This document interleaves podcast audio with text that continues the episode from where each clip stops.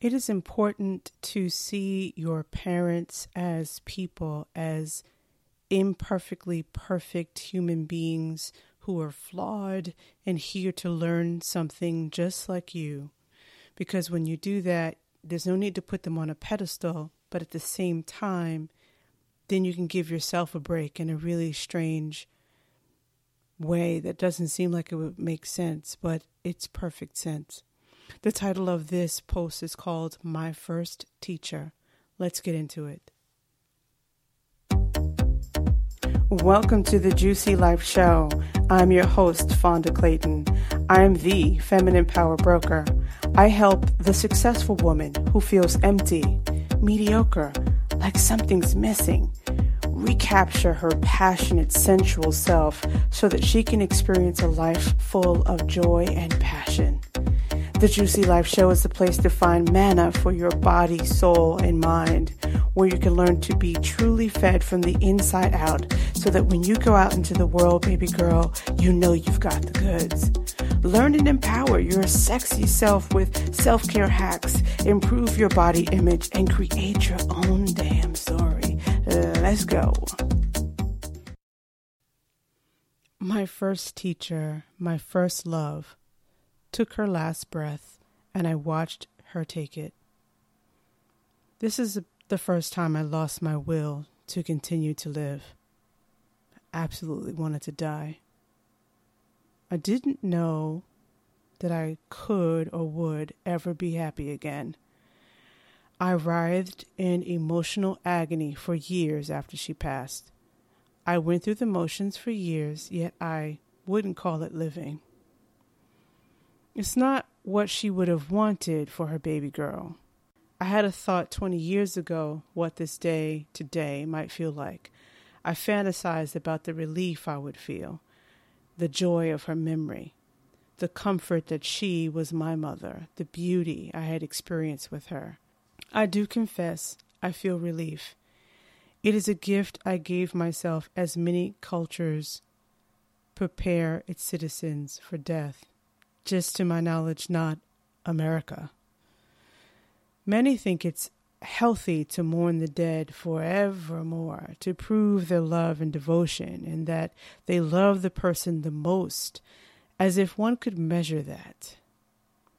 So I took the gift to be able to take a deep breath without constriction, guilt, or a heavy heart. I took longer than I needed to get there, but alas, there is no there are no mistakes. There is no time limit on healing. But as you just heard that last sentence, at the time of this writing, I had judgment about it, just a little bit. For the first two years after her death, I pushed down any true grief with work. I remained in the home she died in. I moved into my parents' bedroom where she died after my father relocated back to Montgomery. I had a sister, mother friend whom I reached out to for comfort. After about a year or so, she said something that was the most loving, hard thing for me to hear. I love you, but I can't do this. You need to talk with someone who can help you. You're stuck in a loop. I was. It was Pandora's box that I had allowed myself to open when I spoke with her to re inflict pain to myself, on myself. It took me some trial and error, but I found a jewel of a therapist. From this vantage point, I feel like she was more of a life coach than a traditional therapist, which is probably what sparked me to become a life coach in the first place. I just followed the breadcrumbs and here I am. What can I tell you? She exposed me to meditation, visualization, and most of all, the practice of telling the truth. I seriously contemplated suicide while seeing her. I was so deeply sad. Then one day, the gray sky cracked, and I saw a peek of sunshine. I'm so grateful to Dara. She holds delicious, sacred space for her clients, and I got to call myself hers. It was necessary to take this tough walk with myself on my own two feet. I was completely in love with my mother and totally dependent. Through that experience, I was able to unpack all that she taught me to be and who not to be. I saw my mother as a real wood woman, not a frozen in time martyr. Which is why I'm able to move through through this planet without her. I learned womanhood during this time. I learned how to be a friend to myself and to others. I learned how to be lovable again. All because she died. I wonder if I would be this strong if she was still here. Maybe so, maybe no. She was my sounding board. She still is. it just looks different.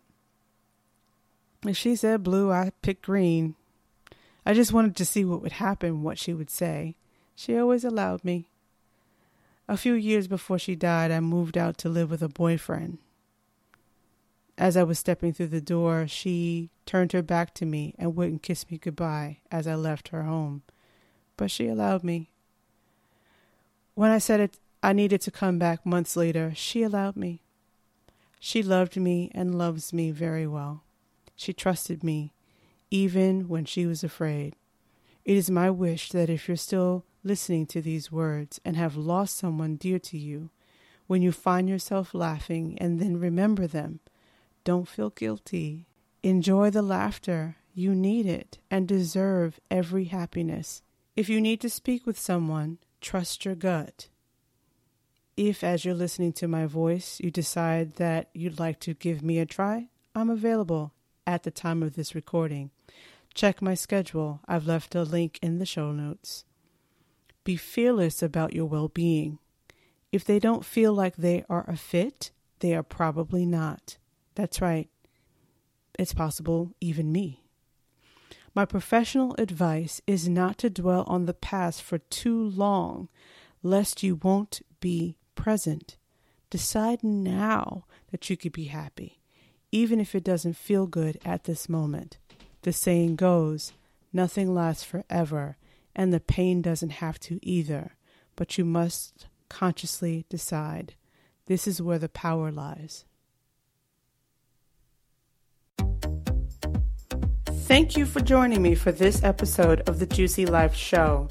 I appreciate you spending the time with me. If you liked this show, please share it on Facebook, Twitter, just everywhere, child. I would love it if you would leave a review on iTunes and Stitcher. I want to hear from you. Do you have an idea for a show topic? Email me at info at fondaclayton.com. Again, the email is info at fondaclayton.com. And of course, you can find an archive of this show and every show on fondaclayton.com forward slash podcast. Again, the URL is fondaclayton.com forward slash podcast. And remember this I love you like cooked food. Until next time, live like you mean it.